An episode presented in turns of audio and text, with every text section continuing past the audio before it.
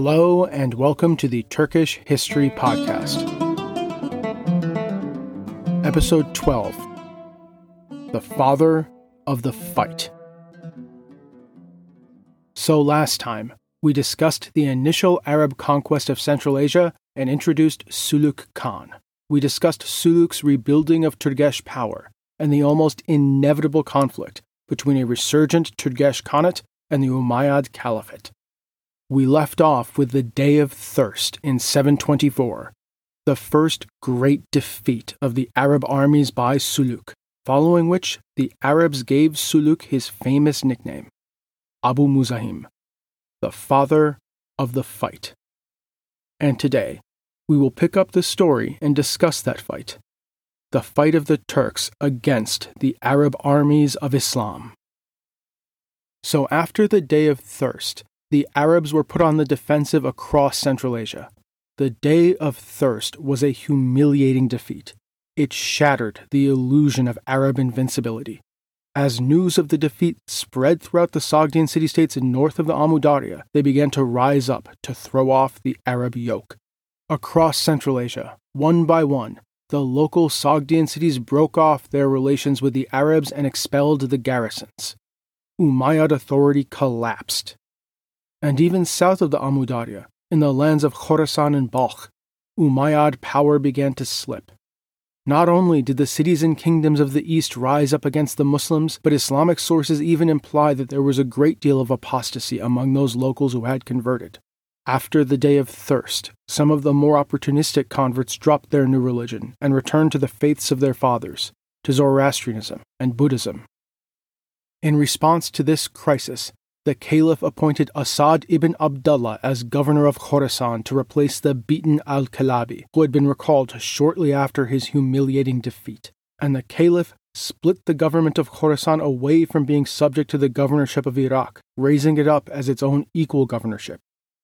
Upon his arrival in Khorasan, Assad attempted to stabilize the situation by cultivating the local nobility and the local converts to Islam, the Mawali. Like al Kalabi before him, Assad tried to lower the tax burden to bring these elites onto his side and to appoint capable and popular locals, Mawali and non Muslim alike, but his ability to keep taxes low turned out to be limited, partly at the urging of the caliph who expected tax revenue from these rich lands, and partly because now that Khorasan was a separate governorship, the treasury of Iraq was no longer supporting it. So Assad was forced to go back on some of his tax cutting pledges. This, of course, did not make him popular. There's nothing quite like a weakened overlord reneging on tax cuts to fan the flames of revolt. And so, north of the Amu Darya, virtually the whole territory of Transoxiana rose up in revolt against the Umayyads within two years of the Day of Thirst and rallied to Suluk. In many ways, this was a return to normalcy for the Sogdian elites. For generations, these Silk Road city states had lived and indeed prospered under the hegemony of Turkish nomads to the north. This gave Suluk legitimacy to these elites, he wasn't seen as some totally alien figure, but rather as part of a tradition stretching back as far as anyone could remember.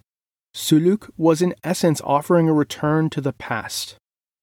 Only King Gurak in Samarkand remained loyal to the Arabs, and even he was wavering. Samarkand, Bukhara, and the two nearby fortresses of Kumarja and Dabusiya became little islands of Arab control in a sea of revolt a revolt directed and supported by the Turgesh Khanate and its formidable leader. But it is also important to note that there is no indication at all that Suluk was motivated by some sort of ideological dislike of Islam. This was not about defending traditional religion. It was about securing the power of the Turgesh over their rightful vassals. Even in the great city of Samarkand, the authority of the Arabs was weakening, in 725, shortly after the Day of Thirst, a Turkish raiding party of 7,000 men was able to strike the city's hinterland and carry out a successful raid. The prestige of the Umayyads and their new faith sank even lower. King Gurak no doubt wondered what his new Arab allies were even good for. And remember, he had submitted to Arab rule and become an ally only after the Tang failed to send him aid to beat back the invaders. In Khorasan, Asad realized that before he could try to regain the lands north of the Amudarya from the Turgesh and their Sogdian vassals, he had to reassert Arab power in Khorasan and Balkh. So, beginning in 725, he began leading the Arab armies on campaigns south of the Amudarya and into the areas just over the river to bring back the locals into line. But these local rulers in Khorasan and Balkh knew that there was now a powerful leader they could appeal to and one of them, the king of a land called Khutal, sent messengers to Suluk asking for aid. Now, Suluk was not going to rest on his laurels after the day of thirst. He remained in Sogdiana, reassuring his Sogdian allies and vassals who had rebelled against the Umayyads and followed his call to go to war. And when he heard from the leader of Khutal, he assembled his armies and rode south. Khutal lies on what is today the border region of Tajikistan and Afghanistan, I've put a map up on the podcast website to make this easier to follow, but this valley sits at the headwaters of the Amudarya River, with the Amudarya running right through it. Hearing that Suluk was approaching the region, Assad decided that he did not have the strength to face the Turgesh Khan and his armies, so he fled back across the Amudarya so as not have to face Suluk in battle. While this preserved his armies, it was a grievous loss of face and so the reputation of Suluk Khan and the Turks continued to grow. Encouraged by the seeming weakness of Assad and the strength of Suluk, resistance to the Arabs in the region spread. Another local kingdom was able to rise up and, with the assistance of the Turks, defeat a small contingent of the Arabs and maintain their newly won independence. The history of al Tabari says that when Assad dragged his army back to Khorasan from Balkh, the people said to him, You have come from Khutalan, with a spoiled face you have come, broken spirited you have come back. The father of the fight had secured yet another victory against the Arabs. Then, in 726, Assad's armies were again defeated in Balkh by the Turks, who campaigned even farther south across the Amudarya than they had before, which further dented the reputation of the Arabs. So things are really not looking up for the Umayyads in the region at this point. But then, Suluk was drawn back to the east and was forced to briefly campaign against the Tang in that same year. He was drawn away by an insult to a Turgesh envoy by the Tang court. Suluk felt that by not treating his embassy with proper courtesy, the Tang had dishonored him. Additionally, the Tang officials in the city of Kucha in the Tarim Basin confiscated over a thousand horses belonging to Turgesh merchants. Incensed by this disrespect, Suluk left Sogdiana and galloped east. He reached out to his Tibetan allies, and, together, they launched a massive raid across the Tarim Basin.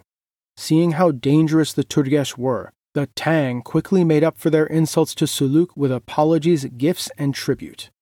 Relations between the Turgesh and the Tang then returned to their prior equilibrium. The Tang had in fact come to see Suluk as a critical ally of a sort in stopping the Muslim conquest of Central Asia which, as we will come to see, the Tang still harbored the hope of eventually dominating again. And now that the Tang understood that the reach of the Khan could be felt even when he was not on their side of the mountains, Suluk made plans to return to Sogdiana and his fight with the Arabs in the following year. There is some indication that during Suluk's absence, Assad may have had some limited success in enforcing Arab rule over the kingdom of Khutal, but if so, it just wasn't nearly enough the Turgesh had broken Umayyad control north of the Amudarya, and even south of it, Suluk Khan's raids could not be stopped, and the Arab reputation had taken a beating. The local lords and elites were coming to feel that the Turks, not the Arabs, were the real military power in the region, and they acted accordingly.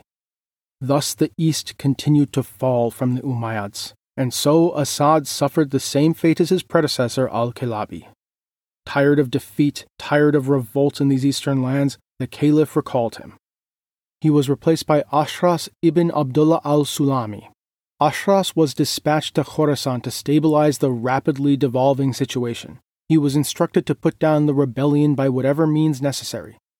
When he was appointed, Ashras reportedly said, O people of Balkh, you have nicknamed me the Raven, and by God, I will certainly send your hearts astray. Like his predecessors, Ashras knew that the only way to bring Sogdiana back under Umayyad control and to secure Arab rule was to gain support among the local converts to Islam, the Mawali. But he also desperately needed money in order to fight Suluk Khan and the Turgesh. He needed funds to put down this rebellion once and for all. And these two aims were in conflict.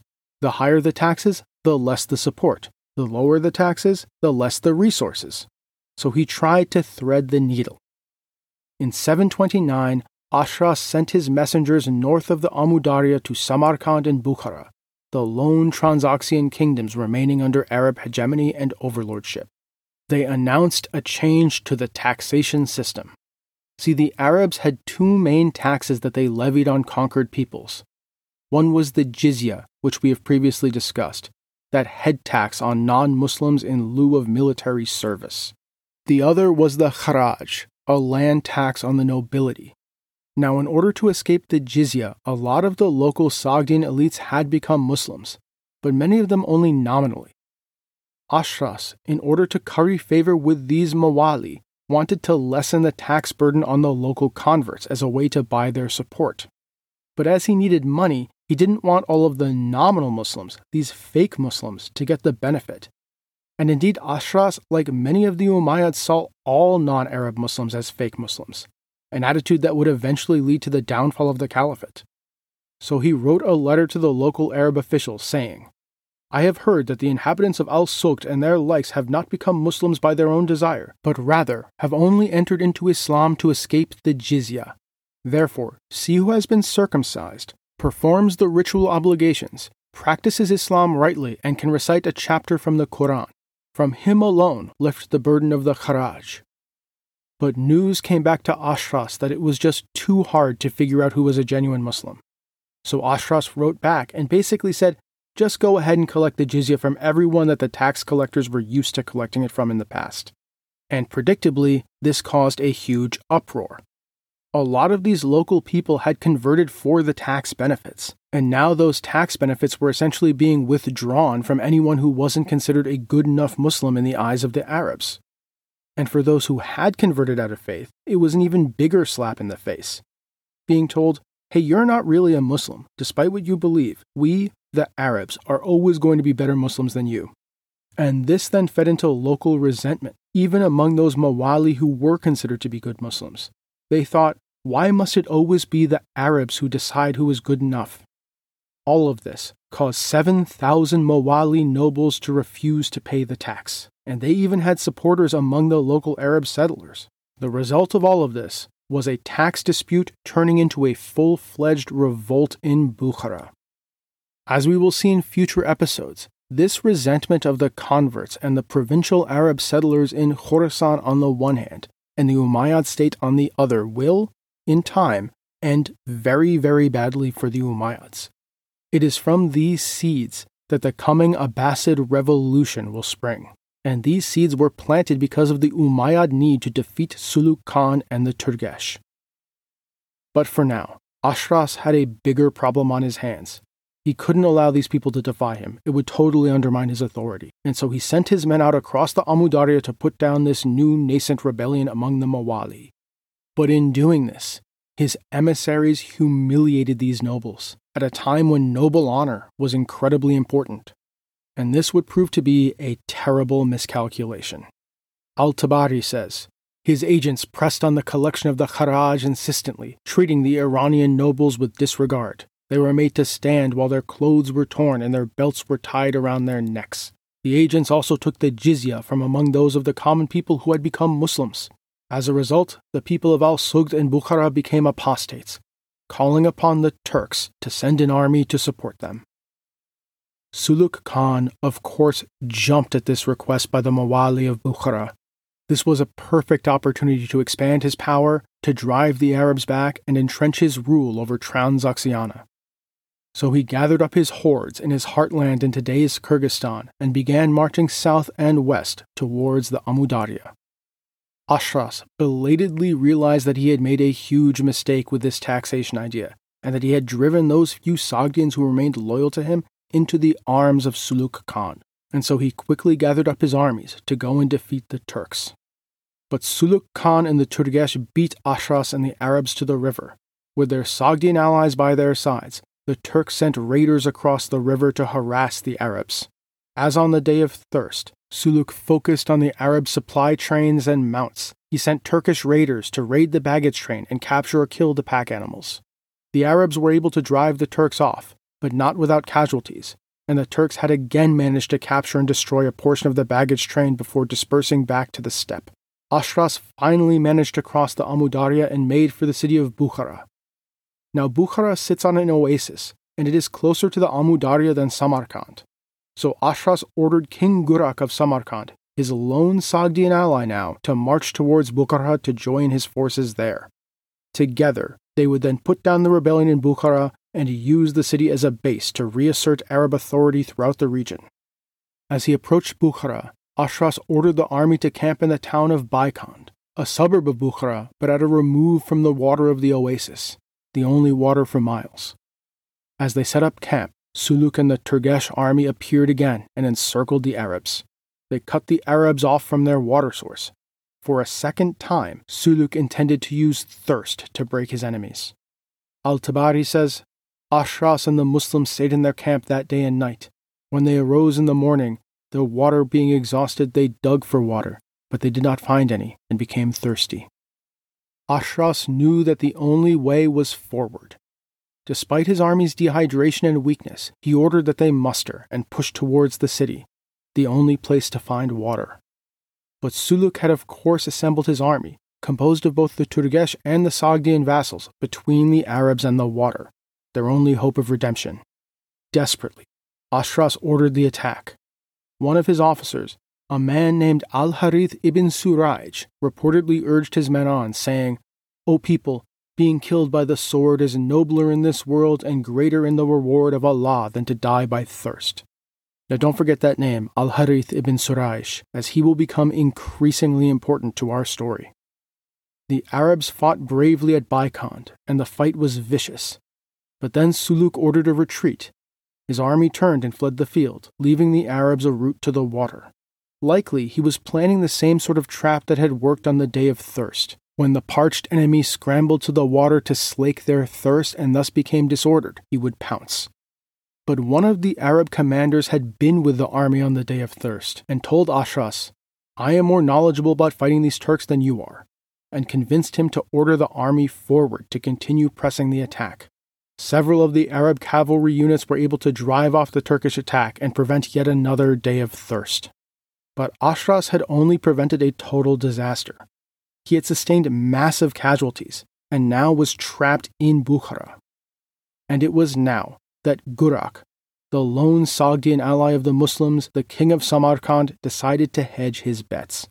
The might of Suluk, the father of the fight, convinced him that the fight could very well ultimately favor the Turks. His son, having marched the Samarkand army to Bukhara to aid the Arabs, now defected and joined Suluk. Certainly, he did this with at least his father's tacit approval. Ashras had been betrayed. He sat dejected, trapped in the city of Bukhara. Suluk now felt that the time had come to break Arab control in Transoxiana. Now that Samarkand had switched sides, the only Arab forces in the region were either trapped in Bukhara or manning those two small fortresses between Samarkand and Bukhara, Kumarja and Dabusia. So Suluk left a portion of his armies and his Sogdian allies to keep Ashras and his army bottled up in Bukhara and traveled east with the remainder to take the fortress of Kumarja.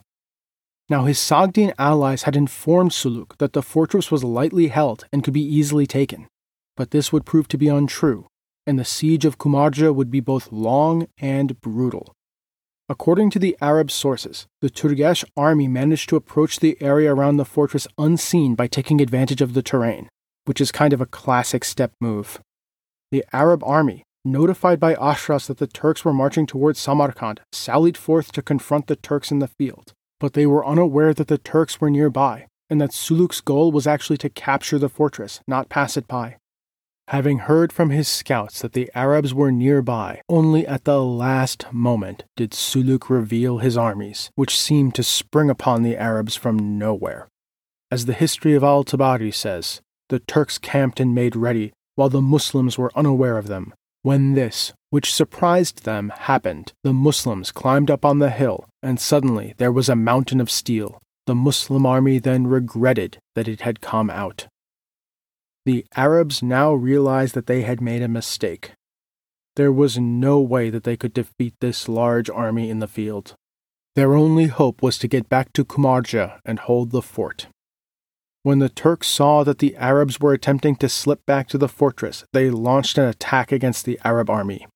The Arabs broke and fled back to Kumarja, but only a portion of the Arab army was able to make it inside.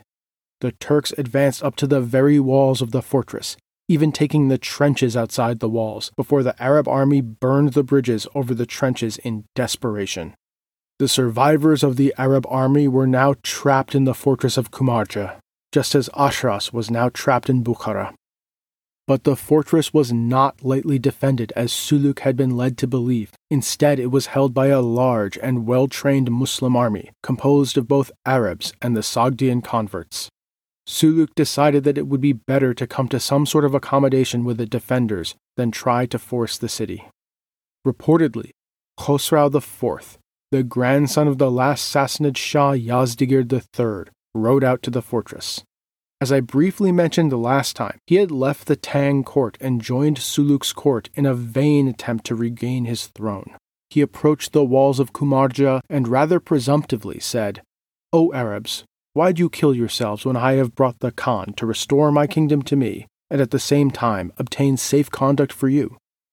The Arabs then reviled and mocked him, upon which he slunk back to Suluk and out of the history books forever his quixotic quest to regain his grandfather's throne for all intents and purposes over. Now, Khosrau was definitely overstating his role. I mean, he didn't bring anyone anywhere, and the odds of Suluk giving him back Iran were basically zero. But his offer was genuine. Suluk, through the Sassanid pretender, was offering the Arab defenders a way out. When they rejected his first messenger, he sent another messenger, a local Sogdian noble, along with his own relatives, to again give them the Khan's terms. He also brought with him captured Arab leaders taken from Bukhara and the finest Arab frontier horses to show the Arab defenders that the war was over and there was no point in holding out. Suluk's terms were that if the Arab army would mutiny and defect to him, he would provide them with a stipend and treat them with due honor. The Arabs rejected this, reportedly saying, This is a matter that will not come together. For how are the Arabs, who are wolves, be with the Turks, who are sheep? Clearly, they had not heard the legend of Ergenekon, and indeed it would be the Turks who would come to be identified with the wolf. His terms rejected, Suluk then began preparing to sack Kumarja. As the bridge across the moat to the fortress walls had been burned, Suluk ordered that the moat be filled with green wood, so that the Turks could ride over the moat, and so that the Arabs could not burn it. For six days, the Turks piled green wood into the moat. The Arabs kept up a constant barrage of arrows from the walls of the fortress that killed many Turkish soldiers. Then, on the sixth day, the Arabs were able to set most of the moat aflame, aided by a strong wind that they attributed to Allah's will. Suluk was now getting frustrated with the siege, which was dragging on for way, way too long. After the fire in the moat wasted the efforts of a week's work by the Turks, as the day grew long on the sixth day, Suluk ordered a hundred of the Arab hostages he held forward, including a venerable Arab noble. In full sight of the defenders on the walls, Suluk had them executed, a sign of what awaited the Muslim defenders if they would not yield. The Arab commanders conferred quickly among themselves. Though some no doubt advised that it would be best to surrender, it was decided instead that a counterexample must be made. The Arabs marched out 200 of their own Turkish captives onto the walls and then ordered that they be executed. But the Turkish captives resisted and began to fight viciously with their would be executioners. Seeing this, the Turkish armies rode forward, and the area around the gate to the fortress became the place of a brutal and bloody struggle. Arabs and Turks fell in battle before sunfall when the fighting blessedly ceased but the Turks had not managed to force the gate or to rescue their hostages. That night, Suluk was cold fury. How much time and blood had been spent so far, and for nothing. He summoned in his Sogdian allies, the nobles who had told him that Kumarja would be a quick victory, and harangued them. You claim that there were fifty donkeys in this town and we would take it in five days. The five days have now become two months. The next day, Suluk ordered that these Sogdians attack, promising them each two Arab slave girls as war booty if they succeeded. Disgusting from our perspective, of course, but rewarding soldiers with captured women was seen until very recently as totally normal behavior in war. The past was really a barbaric place in a lot of ways. But despite this motivation, the attack by Suluk's Sogdian allies failed. Reportedly, they attacked a breach in the walls that led into a house, where the house's owner himself slew the attacking Sogdian prince. The Arabs had also set up a trench and a barricade made by a wooden water basin over the night, behind which they sat and fired arrows against this new wave of attack, along with the relentless volleys from the walls. Suluk himself was hit by an arrow, but wearing his great Tibetan war helmet, he was not harmed. Suluk realized that the siege of Kumarja was becoming an increasingly costly and bloody stalemate. Conquering this fortress would take a great deal of blood and time, likely more than the fortress was worth. There was no way that the fortress contained riches worth what he had already spent. At the same time, he couldn't leave. It would be a blow to his reputation, and it would leave a Muslim army in place on the road between Samarkand and Bukhara. At the same time, the Arab leadership realized that there was no way for them to actually stop a full assault from the Turgesh. The Arabs were far, far outnumbered by the Turkish warriors, and while the fortress hadn't fallen, they had sustained heavy losses. If Suluk really wanted to, he could eventually destroy them. And Suluk knew that the Arabs knew this. So Suluk sent a messenger to the defenders, saying, It is not our practice to withdraw from a city on which we have descended without conquering it, or without its defenders leaving. But the Arab commander answered, It is not of our religion to give over our hands until we are killed, so do what seems best to you. Suluk then offered the Arabs a choice stay and die, or leave the city and live, and he guaranteed them their safe passage to wherever they wanted to go. He also swore that he too would leave the fortress and not take it over, that he was eager to leave such a cursed place. Suluk said, Choose for yourself whether to depart from this city.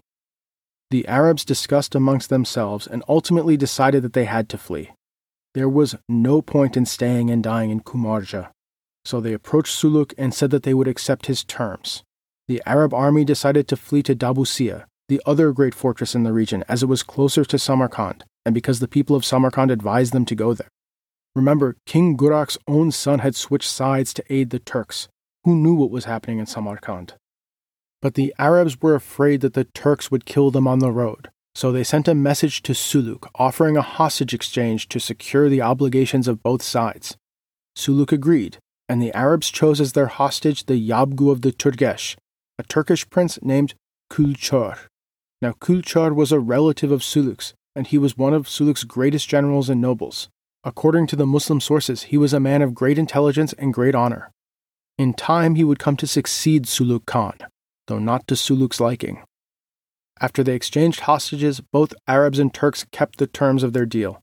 Suluk was no doubt eager to leave this cursed place.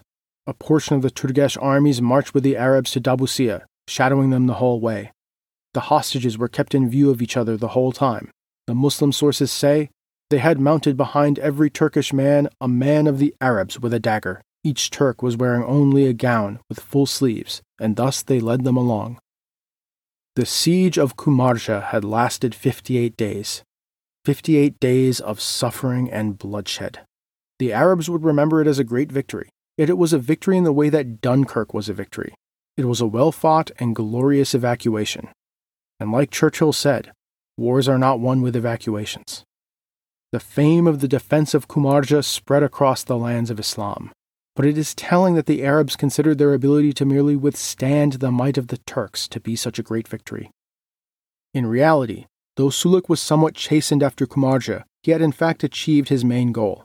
Though it had been messy, one of the two great Arab fortresses of the region was now gone. His control over Transoxiana was now cemented. The Arabs now held only the cities of Bukhara and Samarkand, and the small fortress of Dabusia in the Samarkand suburbs. Tiny little islands of Arab rule in a vast Turgesh sea.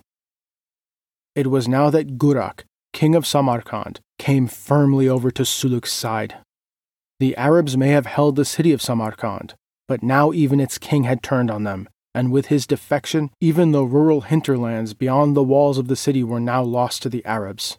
The entire rest of the land beyond the Amu Darya had slipped from their hands, and Suluk Khan, Abu Muzahim, the father of the fight, was now the overlord of all of it. After the failure of his expedition and the siege of Kumarja, Ashras was recalled in 729, just as his predecessors had been after their defeats at the hands of the father of the fight. He was replaced by a man named Al Junaid, a competent and capable general who had been greatly successful in the Arab conquests in India. The situation in Transoxiana was going so badly for the Arabs that Al Junaid needed an escort of 7,000 men just to cross the river and reach Bukhara and the remnants of the Arab armies, all in an area that had been completely under Arab dominion a mere two years earlier. Al Junaid was indeed attacked by the Turgesh, but he was able to repel the attack after a long and difficult fight. Suluk reportedly said of Al Junaid after his failure to kill him this time, This is an easy living boy who defeated me this year, but I will destroy him in a future year. Which would prove to be some pretty epic foreshadowing.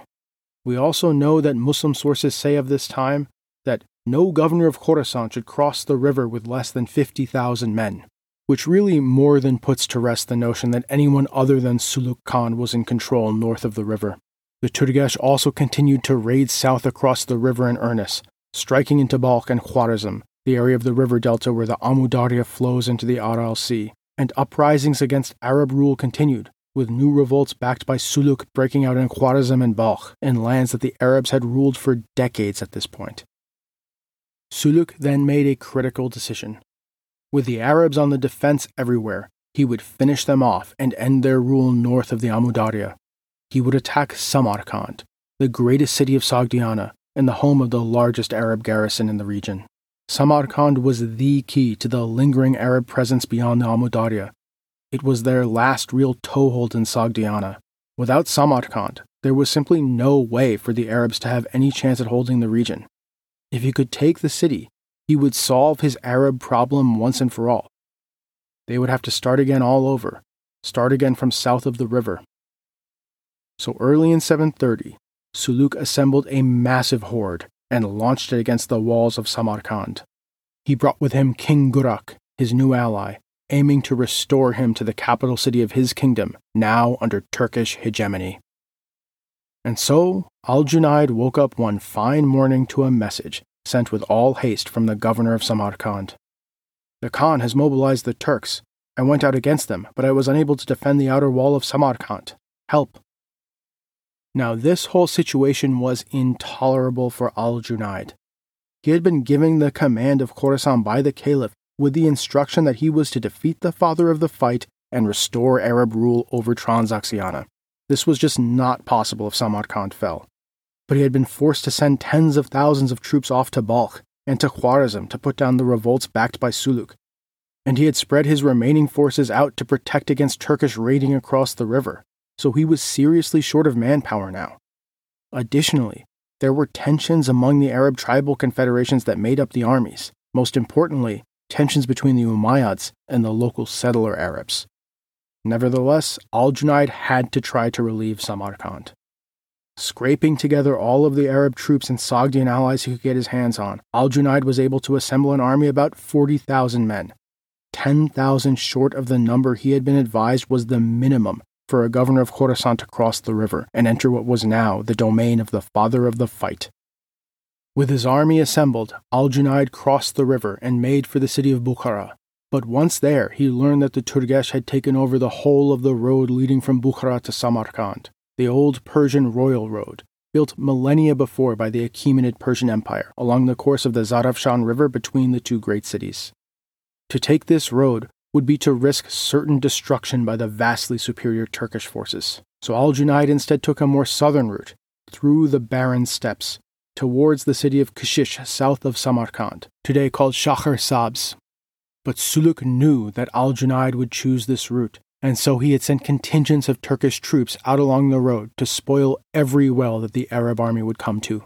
Every time the Arabs came to a well on this barren and waterless steppe, they found it spoiled, full of rotting animals and feces, and completely unable to be drunk. Yet again, Suluk was going to use thirst to break the Arabs. By the time Al Junaid's armies got to Kashish, they were exhausted and parched. Once there, they had a choice to make. One road to Samarkand led through a wide plain, and the other through a narrow gorge through the mountains separating Samarkand from Kashish. The majority of the Arab commanders wanted to go through the plain, not through this narrow mountain road. But one of them, the most senior commander, said, Being killed by the sword is better than being killed by fire. The road of the plain has trees and tall grasses in it, not having been cultivated for years, so that these by now have overgrown each other. If you meet the Khan, he will set fire to all of that, and so we will be killed by the fire and the smoke. Better to take the road of the steep ascent, on which there will at least be some equality between us and them. And so Al Junaid determined to take the path through the narrow gorge, this defile, which would come to give the coming disaster its name the Battle of the Defile because, of course, Suluk quickly learned of Al Junaid's plans and prepared to set a trap for the Arabs in this narrow gorge. Al decided that the pass had to be taken in stages. He would send through a vanguard made up of cavalry to secure the far end of the pass, then send through the main army composed of both infantry and cavalry, followed later by the main part of the baggage train guarded by further infantry. This decision, and the decision to take the road through the pass in the first place, was deeply unpopular in the army, and tensions between the local Khorasani Arabs and the outsider al Junaid, as well as between the Arab tribes within the army, grew. A harbinger of the tensions between the Khorasani Arab settlers and the Umayyad state that would eventually destroy the caliphate. And so, under a cloud of mutual distrust and apprehension, the vanguard and the main army began to slowly make their way through the narrow gorge. They marched warily, eyes darting to the steep cliffs, searching for signs of a Turkish ambush. But none seemed to come. As night fell, the army camped in the gorge, a day's march from Samarkand. On the morning of the second day, the Arab army began moving again, led by a vanguard as the main army began to disassemble the camp. As the Arab vanguard made its way through the gorge, they suddenly saw arrayed against them the forces of Suluk Khan, supported by his Sogdian allies. Suluk ordered a lightning attack against the vanguard, separated now from the army which had just left the camp. The vanguard was overwhelmed by the ferocious attack, but some Arabs managed to flee and turn back to raise the alarm, while, in the words of al Tabari, the Turks followed them, coming at them from every direction. Al Junaid looked up as he was stopping for lunch of all things to see one of the Arab commanders of the vanguard riding desperately up to him, screaming, Return the troops to the camp, for a numerous force has come upon you. But there was no time to return to the camp. Working hurriedly, in desperation, Al Junaid began to organize his armies to defend themselves. He ordered the Arab cavalry to the wings, with each of the Arab tribal groups taking one wing, and he had the infantry quickly erect a rough earthwork in front of the center. Suluk and the Turgesh army soon appeared in the narrow pass in front of Al Junaid and the Muslims. Suluk quickly ordered an attack on the right wing of the Arabs. The Arab cavalry was no match for the Turkish steppe warriors, and they were pushed back. The right wing collapsed under the furious volley of the Turkish arrows. In this desperate environment, under the face of a withering Turkish attack, the tensions and tribal rivalries within the Arab forces began to bubble over. As al Junaid rode up to the standard bearer of the right wing, the Arab holder of the standard rebuked him, saying, If we win, it will be for your benefit. If we perish, you will not weep over us. By my life, if we win and I survive, I will never speak a word to you. The standard bearer was then cut down by the Turkish arrows. But al Junaid was able to stabilize the center and the left, stopping the collapse of the right wing from turning into a total rout. He did this by ordering waves of counterattacks from his left wing cavalry to strike Suluk's armies. The Muslim histories provide long lists of Muslim nobles who perished in these charges. I'm going to read one of the better ones. On that day, Muhammad ibn Abdullah ibn Hawdan fought while on a sorrel horse wearing a gilded coat of mail. He charged seven times, killing a man in every charge. Then he returned to his station. Those in his part of the battlefront were awed by him. Therefore the Khan's interpreter called out to him, The Khan says to you, Do not advance, but come over to us. We will reject our idol which we worship, and we will worship you instead. Muhammad declared, I am fighting so that you will leave the worship of idols and worship God alone. He then fought on and was martyred. Despite sustaining heavy losses, These charges forestalled a total collapse of the Arab army, but they were not able to drive off Suluk and the Turks, who continued to put pressure on the Arabs using their steppe tactics, riding in, unleashing a volley of arrows before retreating back, striking groups of stragglers in lightning cavalry charges before melting away. Then, down the valley from the direction they had come, the Arabs saw a dust cloud approaching. It was yet another Turkish army coming to attack their rear. Suluk, of course, had encircled them. Thinking quickly, Al Junaid ordered his men to fight on foot, even the cavalry. He knew that his troops were no match for the Turks in the saddle, but maybe they could use the narrow pass to their advantage. Al Tabari says Al Junaid's herald called out, To the ground, to the ground, and dismounted, as did the troops also. Then Al herald called out, let every commander dig a trench in front of his position, and thus the men dug trenches. The Arabs now stood behind their hastily dug trenches, armed with spears and swords. Under Al direction, the men formed a spear wall behind the trenches. Al even ordered the army's slaves, its cookmen and servants, to fashion spears out of tent poles and set themselves up in the spear wall. With a trench in front of the spear wall and the sheer face of the gorge to their back, the Arab army was now truly dug in, it would be very difficult, if not impossible, for a cavalry charge to dislodge them. Suluk eyed the spear wall warily. The fighting had already been hard. The Arabs had put up a stronger defense than he had expected, and they had not broken. They had remained organized. It's really when an army broke, fleeing in terror from their mounted foes, that the Turks could really use their steppe warriors to hunt them down and destroy them. But this narrow pass was limiting his mobility, and the Muslims were proving far too cohesive to break entirely.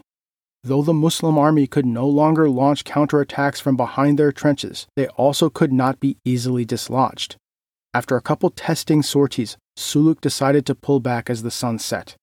He ordered his armies to cease their attacks and to prepare for a renewed assault the next day. That night, as the Arab troops turned these hastily made trenchworks into a battlefield camp under the watchful eyes of the Turks, Al Junaid sat anxiously, thinking about what he could do. He sent messengers out under cover of darkness, both back to Kashish where they had come from and to Samarkand. The messengers to Kashish warned of the Turks and ordered the remaining Arabs in the rearguard guarding the baggage train not to proceed through the mountain pass. The messengers to Samarkand begged for aid from the local Arab garrison, ordering its commander Saura to launch a diversionary attack so that this army would be able to escape the pass. Little did Al Junaid know, but his messenger to Kashish was already in vain. Suluk had, of course, made sure to attack the main baggage train simultaneously with his attack on Al Junaid's forces. Though the Muslim sources don't really dwell on it, it is reported that the entire baggage train was destroyed by Suluk's armies, and that the commander of the rear army stood firm against the enemy and thus suffered martyrdom. Al Junaid was now stranded in the pass without supplies.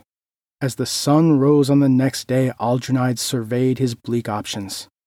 He was informed that the baggage had been lost and the rear army destroyed. There was no way back. The only way out was forward. Slowly, keeping as close together as possible, the Arab army began plodding towards Samarkand. At midday, Suluk's army again approached, but he couldn't find a good opening or a good position to attack. He sent sorties out, testing the Arabs, striking quickly and then returning to the main Turgesh army. Suluk tried to draw the Arabs into a trap. He tried using the classic steppe tactic of the feigned retreat to get the Arabs to break from their tight formation and chase down his troops, whereupon his fearsome steppe riders could turn around and crush them. But the Arabs didn't bite. One of the Arab commanders had great experience fighting the Turks and reportedly told Al Junaid, I have practiced warfare for 70 years. If you charge them, going up to them, you will be defeated. Rather leave them alone until they draw near. Suluk was impressed. According to the Muslim sources, he said, The Arabs, when they are put in difficult straits, defy death. Therefore, leave them alone until they come out, and do not oppose them, for you cannot stand up to them. Now, that's clearly a bit of an invention. If anything, Suluk had proven pretty well that it was the Arabs who couldn't stand up to the Turks. Meanwhile, in Samarkand, Al Junaid's messenger was having a very hard time convincing the Samarkand garrison, led by Saura, to come to the aid of Al Junaid. Saura knew that he was being asked to undertake a suicide mission. To ride out with a small force against Suluk Khan as a distraction was like a sheep breaking from the herd to distract a wolf. it was not going to end well for the sheep, regardless of what happened to the herd. So he did the totally human thing and sent a response back to Al Junaid saying basically, Yeah, I'm not going to do that. But Al Junaid insisted, sending him a message which I just love. He wrote back to him saying, O son of a stinking mother, you will come out, for if not, I will send to you Shaddad ibn Khalid al Bahili, who was Saura's greatest enemy. Therefore, come. Put someone at Farrukh Shad with 500 bowmen and stay close to the water and do not leave it.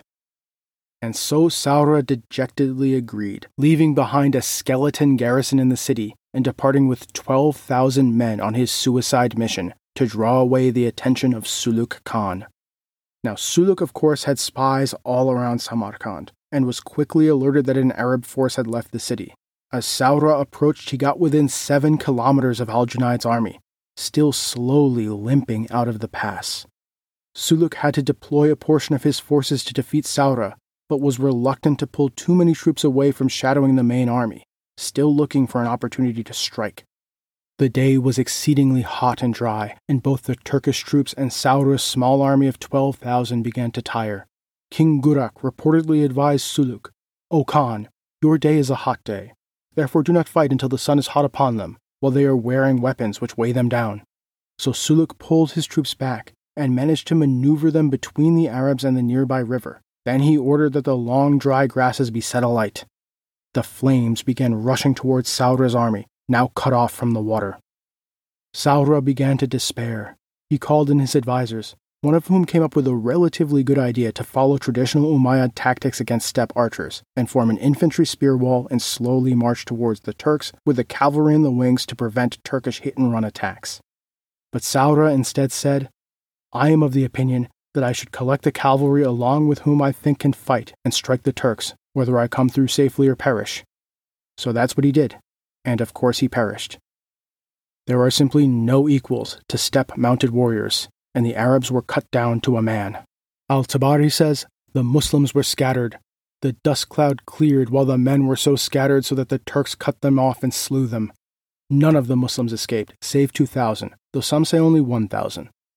Saura himself fell in this mad and reckless charge. Saura's diversion had proven to be the suicide mission he feared it would be, but it also proved to be the diversion Al Junaid hoped it would be, though Al Junaid was not ultimately able to use it as he wanted to. As Suluk's army was crushing Saura's doomed charge, Al Junaid decided to try and make a break for it. Even if the whole army couldn't make it, he himself could at least personally get to the safety of Samarkand. He mounted up and prepared to ride with all haste, but his generals just weren't having it. They were not going to let their commander flee and leave the army like this. One grabbed his bridle forcefully, saying, By God, you will not go. Rather, you will most certainly make camp whether you like it or not. We will not let you destroy us owing to this. Make camp. So Al seeing that there was no way for him to flee, ordered the armies to make camp and prepare for a Turkish assault. The assault came before the camp was finished. Seeing that this was his last chance to break the Arabs before they made it to Samarkand, Suluk unleashed his armies on the unfinished Arab camp. Suluk himself led the attack on the vanguard, which broke and ran under the fury of the Turkish assault. Suluk then led the attack on the main army's left wing, while his Yabgu, Kulchor, led the attack on the right. The Arab army began collapsing under the ferocious Turkish assault. Suluk could taste victory. But then, in desperation, Al Junaid promised freedom to any of the Arab army's slaves who would fight. Motivated by this promise of emancipation, the slaves transformed into desperate and fearsome fighters. I mean, think about this from their perspective. Before this promise of manumission, it didn't really matter to them at all who won. If the Turks won, they would just take the slaves as war plunder. If the Arabs won, they would remain slaves of the Arabs, did it matter to them at all whether it was a Turkish hand or an Arab hand holding the whip? Of course not. But now, with Al Junaid's promise, if the Turks won, they would remain slaves. If the Arabs won, they would be free. Al Tabari says, At this, the slaves fought so fiercely that people were astonished by it. One of them would take a saddle blanket, cut an opening in it for his head, and put it around himself to protect himself with it. The slaves battled with tent poles turned into spears, forming an ad hoc spear wall. The Turkish charge was stopped. Suluk, likely astonished by this resistance by the slaves of the Arabs, ordered one last charge. One last charge to break the Arab army and force it to rout, whereupon it would be destroyed. But the slaves did not break. Their desire for freedom saved Al Junaid's army. Suluk was forced to call off the attack. Al Junaid and the remnants of the Arab army were able to limp into Samarkand. The Battle of the Defile was over. An Arab poet, Ibn al Sijif, wrote of the Battle of the Defile Remember the orphans lost in the land of the Turks, emaciated as if they were partridges in their enclosure. He then continued They met regiments from the Khan, marked out with banners, for whom the expanse of the plain and the mountain were narrow. After they had looked upon them for a little without crying out, they held up their hands to God in supplication. Muslim histories try to dress up the Battle of the Defile as a victory, but if it was, it was a Pyrrhic victory, one in which the winner had actually lost. A tactical victory that is a strategic loss. Yes, Suluk failed in stopping al Junaid from reaching Samarkand, but he had succeeded in utterly crippling the Arab forces in Sogdiana north of the river. Al Junaid now sat dejected in Samarkand with a small and exhausted army, one almost broken by the Turks. He had lost his baggage train and had been forced to manumit all of the army's slaves. His army would not be able to operate for a long time. And he himself had been revealed to be a coward in the eyes of his troops, one who had tried to flee to the city to save himself. A more truthful Arab assessment of the battle is probably in the words of the poet Ibn Irs reproaching Al Junaid. How many a resolute warrior is buried in the defile, robust of powers, a possessor of strength, praiseworthy, who sought relief in the disaster and engaged blindly in the clamor, neither fear struck, feeble, nor holding back. If only you were on the day of the defile in a pit, covered over with hard mud. War and its sons play with you, as hawks play with quails coming to water. Your heart flew, owing to the battle out of fear. Your flying heart will not return. Suluk now could think bigger, and he began to think of how he could not only conquer further both east and west, but how he could destabilize and weaken his powerful enemy, this great Umayyad Caliphate. Remember how earlier in this episode I told you not to forget the name Al Harith ibn Suraj, that he would become very important to our story. Well, that's because Al Harith ibn Suraj is now on his way to becoming a full fledged revolutionary within the Umayyad Caliphate. And next time, the father of the fight will cross the river to bring the fight to the Umayyads in alliance with this revolutionary and thereby lay the ground for a great revolution that would eventually overthrow the whole Umayyad Caliphate.